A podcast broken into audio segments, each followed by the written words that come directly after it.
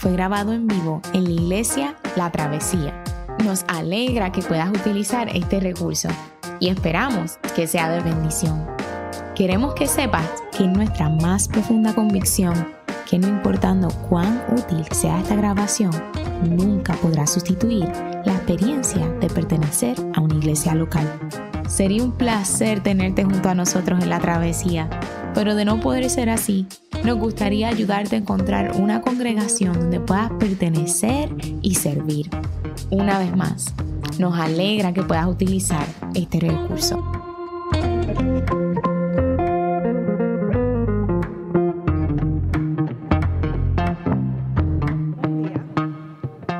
Jesús estaba orando para sí, estando allí sus discípulos, les preguntó,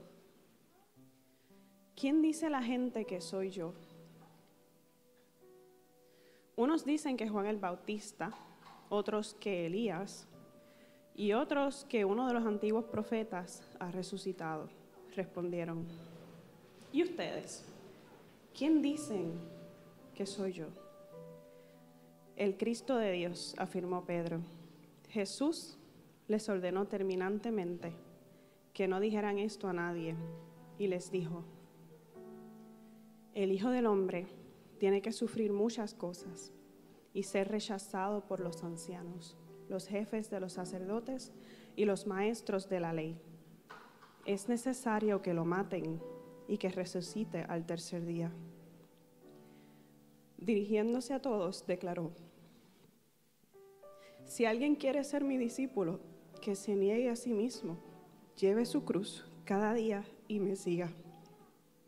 Porque el que quiera salvar su vida, la perderá. Pero el que pierda su vida por mi causa, la salvará. ¿De qué le sirve a uno ganar el mundo entero si se pierde o se destruye a sí mismo? Si alguien se avergüenza de mí y de mis palabras, el Hijo del Hombre se avergonzará de él cuando venga en su gloria y en la gloria del Padre y de los santos ángeles. Palabra de Dios.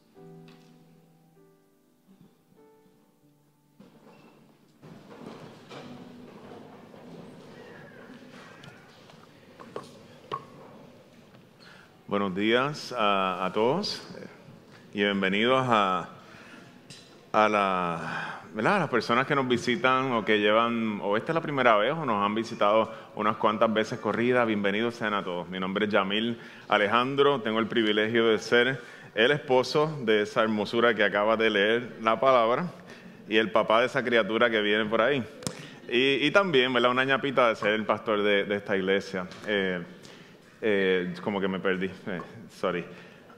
estamos comenzando hoy una nueva serie de, de sermones que le hemos llamado Camino a la Cruz. Si usted está al tanto del calendario de la iglesia, el miércoles pasado, este miércoles de esta semana, comenzó el miércoles de ceniza. Y ese miércoles de ceniza usted me dice, aquí son, ustedes son católicos o algo así. Me dice, nosotros no, realmente no, no nos definimos a nosotros en, contra de la iglesia católica de ninguna forma. Hay muchas tradiciones de la iglesia que nosotros creemos que son bien valiosas. Y esta es una de ellas.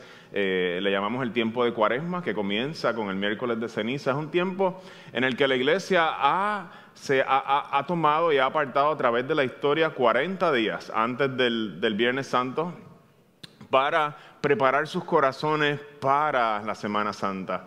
Los eventos especiales en la vida requieren que uno se prepare. Uno no llega a una boda sin prepararse, ¿verdad? Me casé, a veces sí pasa, ¿verdad? Por el ajetreo del día. Hemos, yo creo que a mí me pasó algo así. Eh, y uno dice, wow, ya estoy casado. Eh, eh, ¿verdad? Pero lo ideal es que uno se prepare, uno prepara el corazón para esos eventos especiales, para las celebraciones especiales, uno prepara el corazón y de la misma forma la iglesia, en la sabiduría que Dios le ha dado a través de la historia, ha sacado 40 días para prepararse para el, momento de la Semana Santa, el momento donde Jesús va a cargar la cruz romana, la va a cargar sobre sus hombros y va a ir allí a entregar su vida por nosotros. Y comienza hoy esta serie de sermones donde nosotros comenzamos a preparar nuestros corazones camino a la cruz. Es bien común para nosotros, este, y a mí me, sorprende, escuchar en estos días em, personas de la farándula, cuando reciben algún premio, ya sea por la música o sea por su actuación en alguna película, y en su discurso de agradecimiento, lo primero que dicen, lo primero que yo quiero es darle gracias a Papito Dios, eh, o darle gracias a Jesucristo, mi Salvador, a mi Señor, y de momento tú dices, espérate, tú te ganaste un premio por una canción llena de obscenidades y de todo.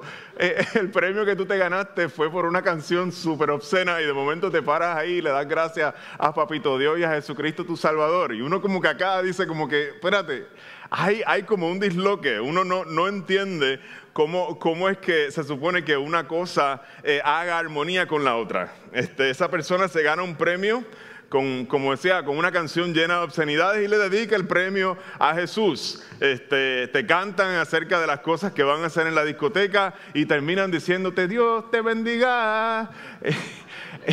y tú como que, espérate, tú me acabas de decir todo lo que vas a hacer en la discoteca y toda esta ritra de cosas y de momento me dices, Dios les bendiga. Y yo como, no, a veces uno no sabe qué hacer con estas cosas. Cosas como, muestra, estas muestran que hay algo que está fundamentalmente dislocado o distorsionado en acerca de cómo nosotros entendemos a Jesús y quién es Jesús para nuestra vida. Yo quisiera proponer esta mañana en, esta, en esta nueva serie de sermones que es crucial que nosotros no solamente conozcamos la identidad de Jesús y quién Él es y podamos afirmar esa identidad, pero que ese conocimiento no sirve de nada si nosotros no caminamos con Él. No sirve de nada conocer la identidad de Jesús si nosotros no caminamos con Él. Quisiera comenzar con el primer punto de, este sermón, hablar un poco sobre la identidad de Jesús. En el relato de hoy, al igual que en los sermones anteriores, el tema principal que va desarrollándose en el Evangelio de Lucas tiene que ver con la identidad de Jesús este maestro que está con ellos en la barca, este maestro que está con ellos eh, mientras enseña a las multitudes, los discípulos van a ir descubriendo de manera gradual quién es este que está en medio de ellos. En medio de la tormenta en el mar de Galilea, miramos que los discípulos descubren que quien está en medio de ellos en la barca tiene no solamente el poder de enseñar las palabras de Dios, sino tiene poder sobre el mar y aún los vientos le obedecen. En el encuentro con el endemoniado Gadareno descubren que Jesús también tiene poder sobre el mundo de las tinieblas. Y en cada acto de sanación, aquel del paralítico, aquel del leproso, descubren que no solo es un maestro, sino que tiene autoridad para sanar y tiene autoridad para perdonar los pecados de una persona y cancelar su deuda por completo. En el pasaje, justo antes del pasaje que estamos considerando hoy, los discípulos quedan perplejos, porque este maestro que está con ellos también tiene la capacidad de multiplicar los panes y multiplicar los peces. No es un tipo común el que está con ellos. No es Pedrito el de la esquina.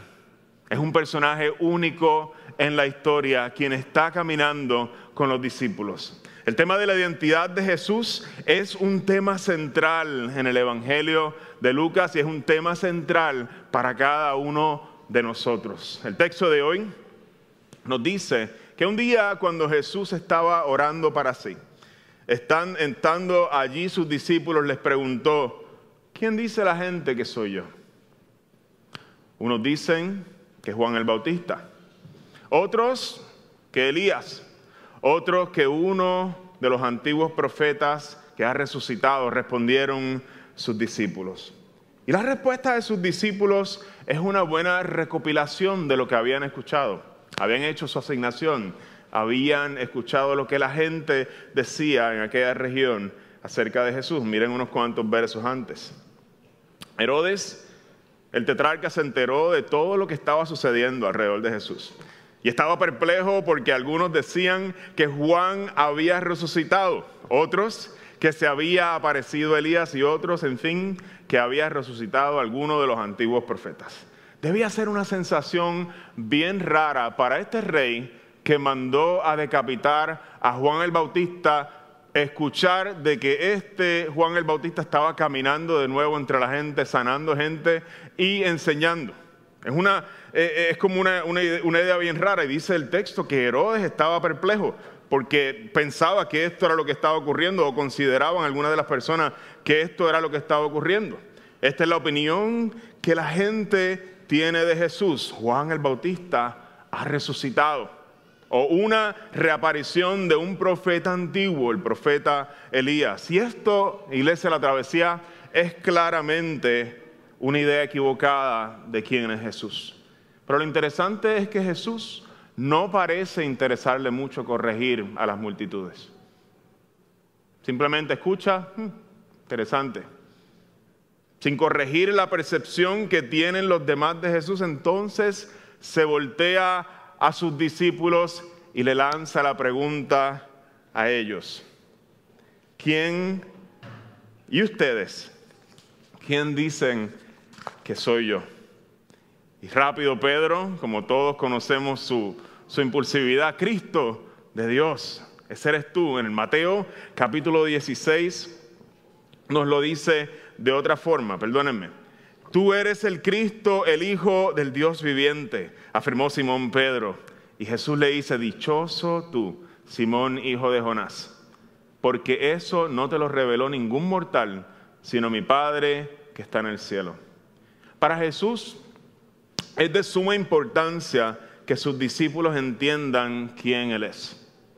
Por eso alaba la acción de Pedro, por eso reconoce lo valioso de la confesión de Pedro. Para un discípulo del Señor es crucial saber quién es Jesús y por eso Jesús les pregunta a sus discípulos, ¿quién ustedes piensan que soy yo?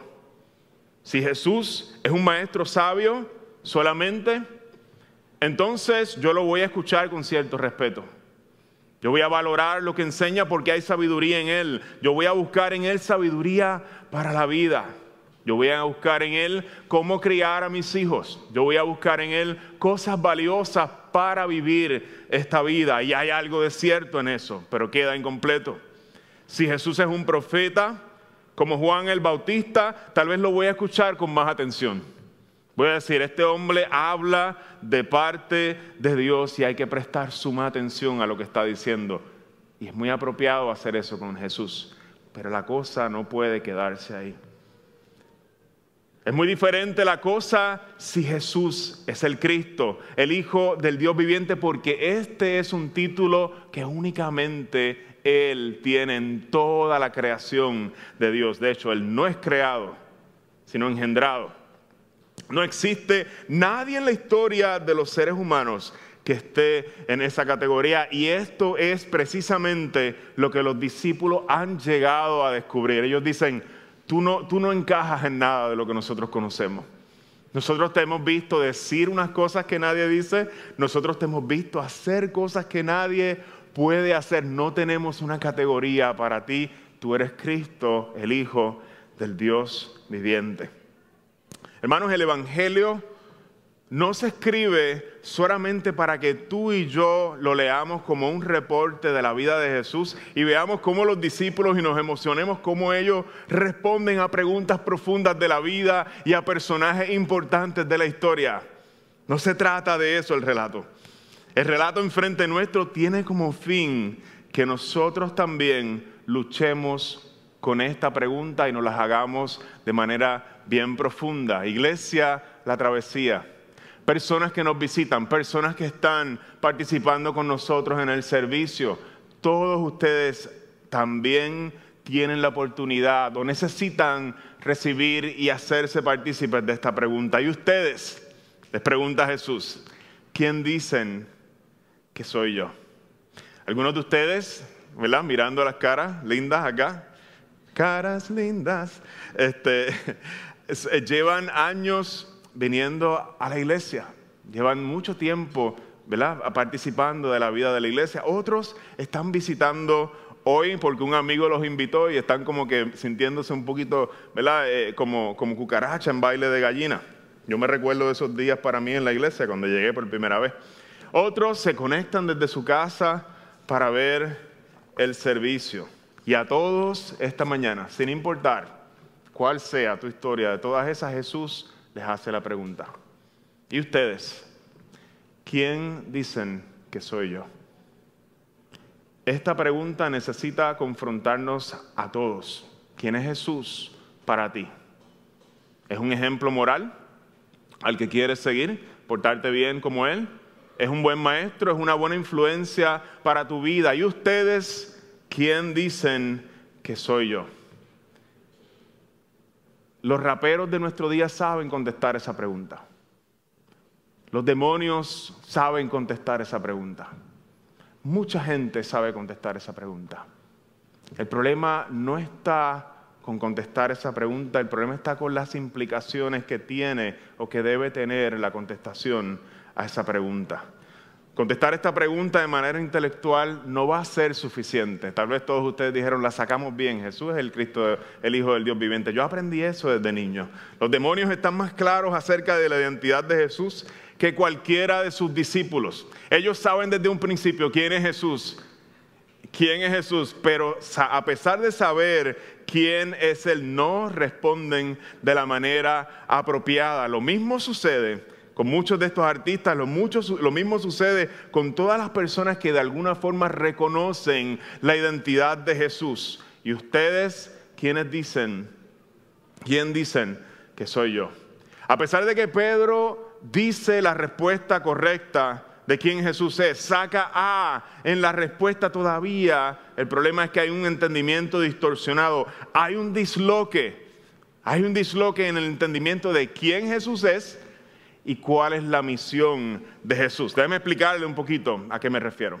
Para un judío, el Mesías iba a ser un gobernante poderoso caracterizado por un reino lleno de gloria, alguien que liberaría a Israel de la opresión, en este caso para ellos la opresión romana. Vivían pensando, vivían eh, anhelando este reino, alguien que reinaría sobre todas las naciones del mundo. Así que para Pedro, decir que Jesús es el Mesías, el Hijo del Dios viviente, en ese momento viene con gran emoción.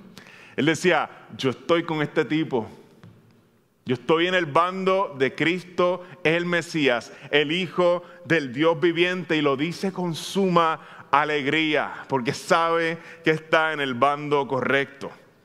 Pero estar junto al rey más poderoso de la historia es lo mejor que le pueda pasar a cualquier persona y descubrirlo y decir, wow, estoy con él. Y esta no solo es la idea de Pedro, sino también la idea eh, eh, y el conocimiento general que tenía el pueblo judío acerca del Mesías. Era un rey poderoso. Y es por eso que Pedro va, y es por eso que Jesús va a tomar y va a ser bien enfático en corregir la distorsión o el disloque que tiene Pedro y sus discípulos y lo va a atacar de manera bien directa en ese momento. Va a decirles algo como les prohíbo terminantemente que le digan esto a los demás. Y tú te quedas como que, espérate, si tú eres el Mesías, ¿por qué tú no quieres que nadie lo sepa? Si tú eres el Mesías, si tú vienes a entregar, si tú vienes a salvar el mundo, ¿por qué tú quieres mantener un secreto? ¿Por qué nadie se puede enterar de estas cosas y los teólogos le han llamado a esto el secreto mesiánico. Y es precisamente porque la gente se iba a entrometer en la misión del Mesías y no iban, iban a ser un impedimento para el cumplimiento de la misión del Mesías porque la gente iba a correr a hacerlo de manera inmediata rey. El problema con Pedro no era un problema con entender la identidad de Jesús, el problema nuestro muchas veces no es un problema con entender quién Jesús es y afirmarlo con todo orgullo. El problema es que aunque Pedro saca en la pregunta de quién es Jesús, al igual que todos ustedes esta mañana, el problema es que Pedro no conoce el camino que le toca caminar al Mesías. Verso, estoy en el texto que no es, ¿verdad? un segundito.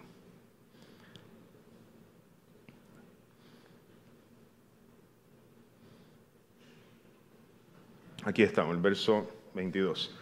Este es el problema que tiene Pedro. El Hijo, Jesús le dice a los discípulos en ese momento, el Hijo del Hombre tiene que sufrir muchas cosas y ser rechazado por los ancianos, los jefes de los sacerdotes y los maestros de la ley. Es necesario que lo maten y que resucite al tercer día. Y hay hay que detenernos a escuchar esta palabra de Jesús. Primero lo que Jesús no está diciendo, quisiera que consideráramos. Jesús no está diciendo, pues Pedrito, ¿sabes qué? Sacaste A. Pero déjame ayudarte a entender algo un poquito mejor. Puede que cuando vayamos a Jerusalén nos encontremos allá con oposición. Sabes que hay gente que se siente insegura, estos líderes tienen poder y se sienten incómodos con, que nosotros estemos predicando en las calles, con que la gente ¿verdad? Esté, esté entusiasmada con el mensaje que estamos enviando y puede que la cosa se ponga fea. Eso pone a temblar a cualquiera. Eso, tú, tú sabes que allí puede haber problemas y serios, pone a temblar a cualquiera, pero eso no es lo que dice Jesús. Jesús no dice, el Hijo del Hombre eh, va a sufrir y va a ser rechazado y le van a dar muerte. Y aunque eso se parezca a lo que dice ahí, eso no es lo que está diciendo Jesús. Jesús le está diciendo a sus discípulos enfrente, es que todo esto y todo este sufrimiento y la muerte que, que voy a sufrir tiene que ocurrir. No es que va a ocurrir, es que es necesario que ocurra. Él tiene que sufrir, el Mesías. El Mesías tiene que ser rechazado. El Mesías tiene que morir. El Mesías también tiene que resucitar al tercer día. Jesús le dice a sus discípulos que el camino al reino glorioso del Mesías es primero un camino de muerte y sufrimiento. Y ellos necesitan entender eso. Y tú y yo también necesitamos entender eso. No basta con afirmar la identidad de Jesús y sacará si nosotros no entendemos cuál es el camino del Mesías para adquirir ese reino glorioso y si nosotros no somos parte de ese camino con Él. Esto es algo que no solamente los discípulos tienen que entender, sino tú y yo también. No solo es importante saber quién es Jesús y conocer a profundidad sino conocer a profundidad la manera en que ese rey se ha ganado nuestra libertad. Deja, dejar que esta verdad se haga pesada y se haga gloriosa en nuestras almas es necesario para cada discípulo. Saber que ningún rey va a la guerra por un pueblo, sino todo lo contrario, lo estamos viendo ahora mismo en el país de Ucrania y cómo un gobernante o dos distintos gobernantes envían su gente a pelear por ellos, pero saber que nuestro rey no va a seguir ese patrón, sino que va a seguir un patrón completamente distinto y va a ser un gobernante que viene a pelear por su pueblo. Es necesario que nuestras almas lo sientan y sientan el peso de la belleza de ese acto sacrificial. El apóstol Pablo en Romanos capítulo 5, versículo 7, exclama las siguientes palabras. Dice, ciertamente apenas moriría alguno por un justo. Con todo pudiera ser que, que alguno osara morir por el bueno. Mas Dios muestra su amor para con nosotros en que siendo aún pecadores, portándonos mal, haciendo todas las cosas incorrectas, Cristo murió por nosotros. Y es necesario que los discípulos no solamente entiendan quién está enfrente de ellos, sino lo que ese caballero de la cruz hace y va a hacer por cada uno de ellos, que es lo que hace por ti y lo que hace por mí. Y que ese peso se sienta en el alma como un peso de gloria.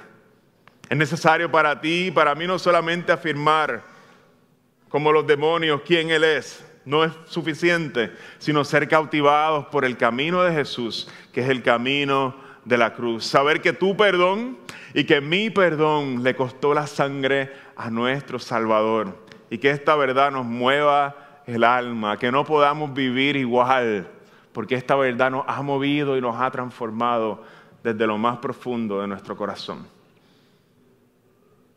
El tercer punto que quisiera tocar comienza en el verso 23.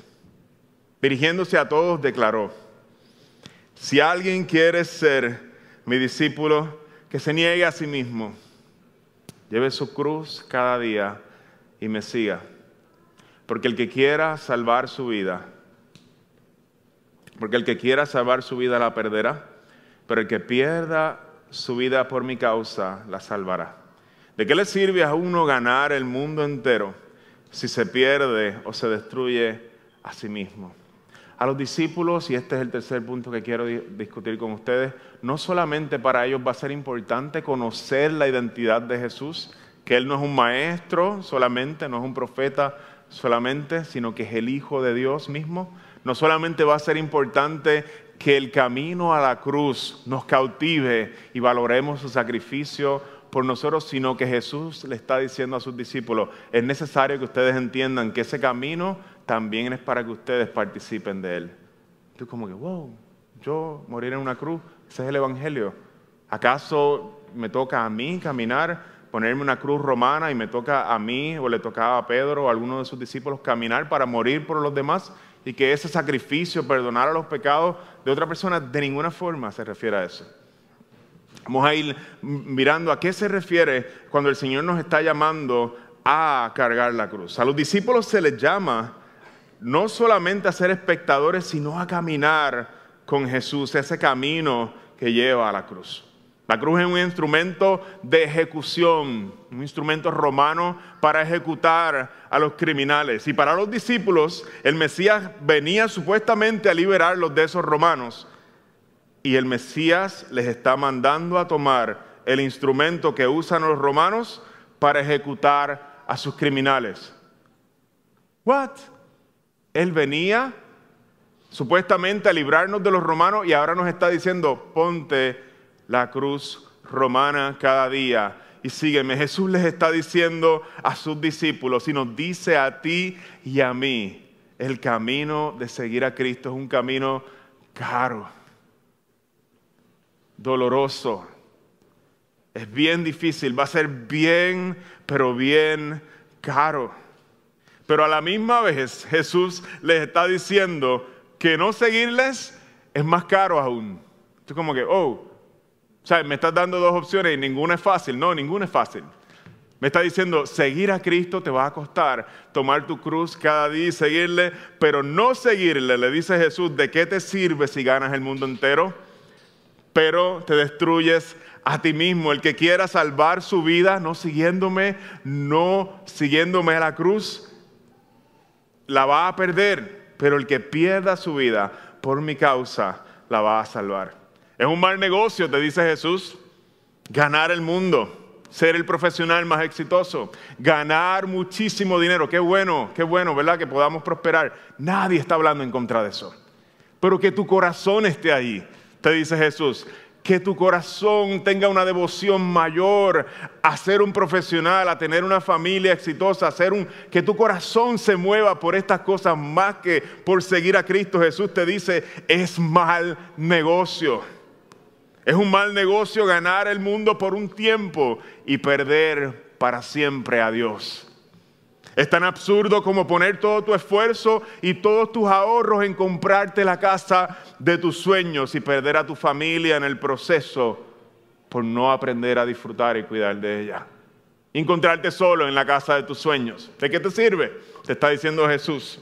¿De qué te sirve ganar el mundo por un tiempo y perder aquello que es más importante? Es un mal negocio. Seguir a Cristo va a costar caro y va a ser doloroso, nos está diciendo el Mesías a los discípulos, pero no seguirle es mucho más caro.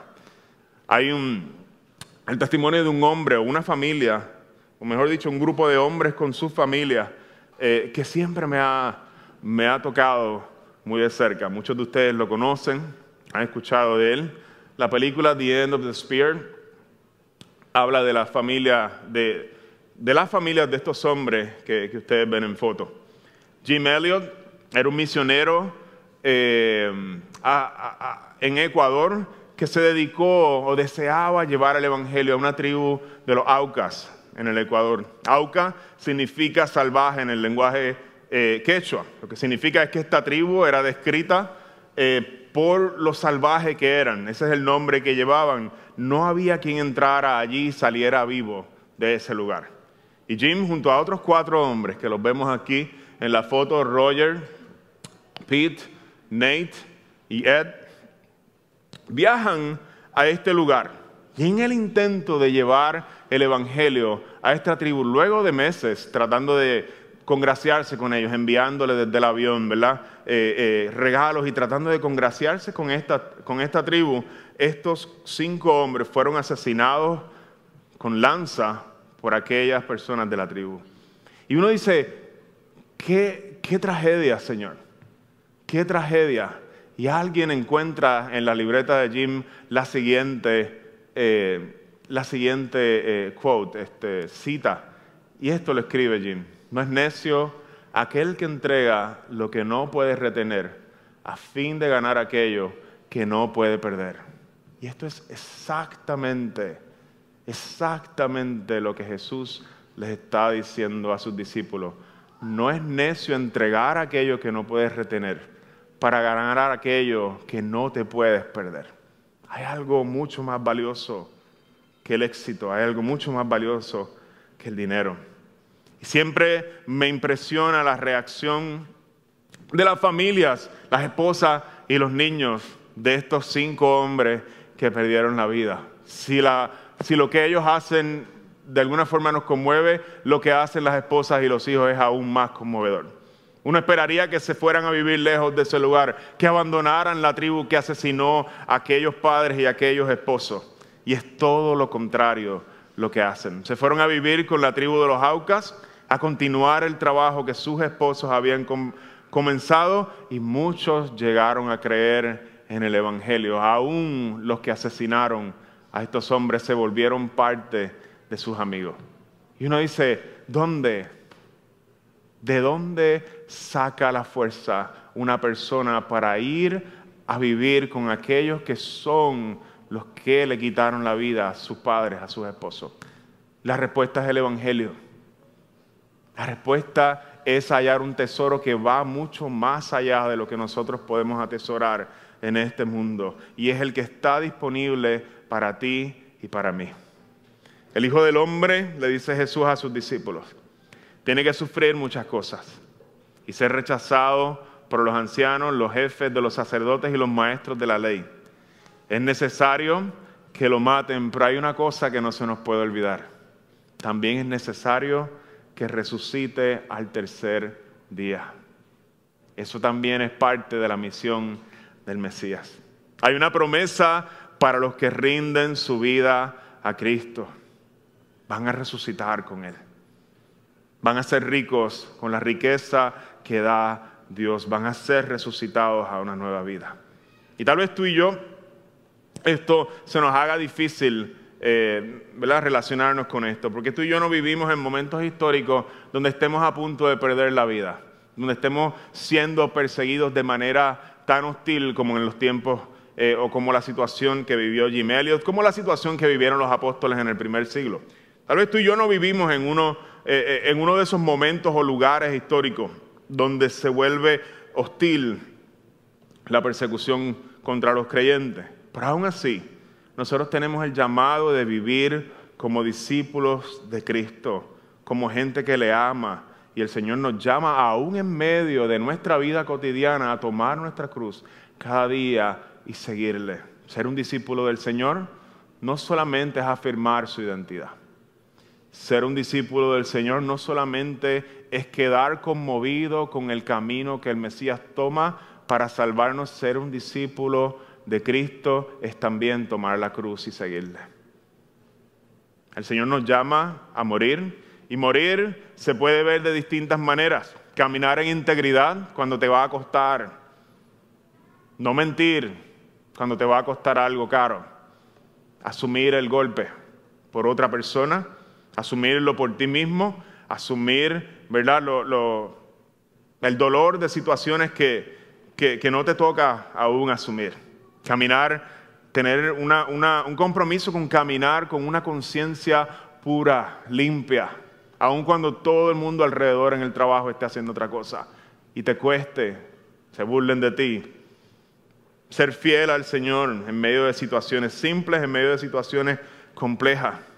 Seguir a Jesús va a significar para, para algunos de ustedes tomar o rechazar, o no tomar, digamos, o rechazar ofertas de trabajo onerosas, porque afectan el tiempo con tu familia, porque no te permiten adorar y seguir al Señor y cada vez te vas alejando más de Él. ¿Qué vale más? Te dice Jesús. un buen trabajo o amar y servir a Jesús o cuidar a tu familia. Y es difícil para nosotros, especialmente para los hombres, ¿verdad? Que queremos tener trabajos que paguen bien y, y se entiende, se entiende, pero el Señor nos llama a cambiar nuestra escala de valores. A veces es mejor ganar menos y tener una familia que se relacione saludablemente con nosotros.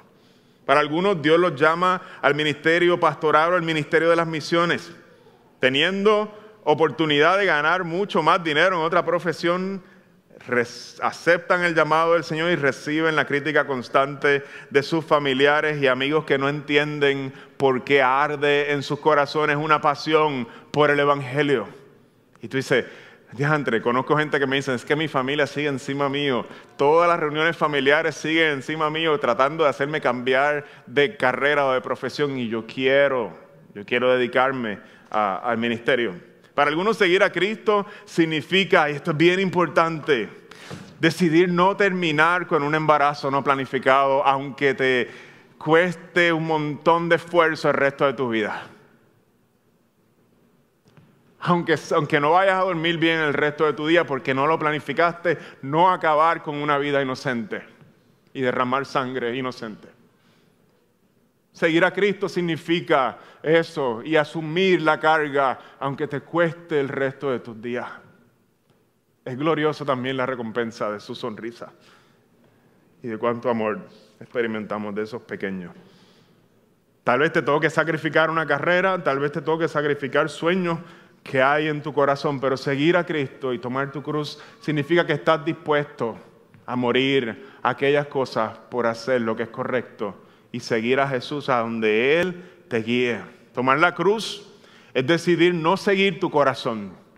Tomar la cruz es decidir seguir a Cristo hasta donde Él te guíe.